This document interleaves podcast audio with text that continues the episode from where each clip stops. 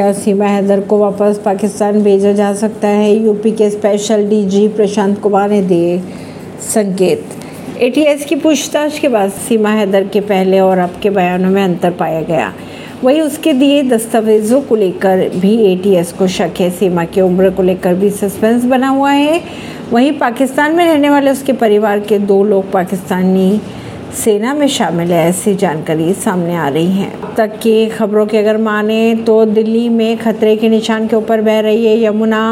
आगरा का भी है बुरा हाल। राजघाट में जमा, बाढ़ का पानी निकालना बन चुका है बड़ी चुनौती। कई दिनों तक नहीं पहुँच सकेंगे पर्यटक यहाँ पर।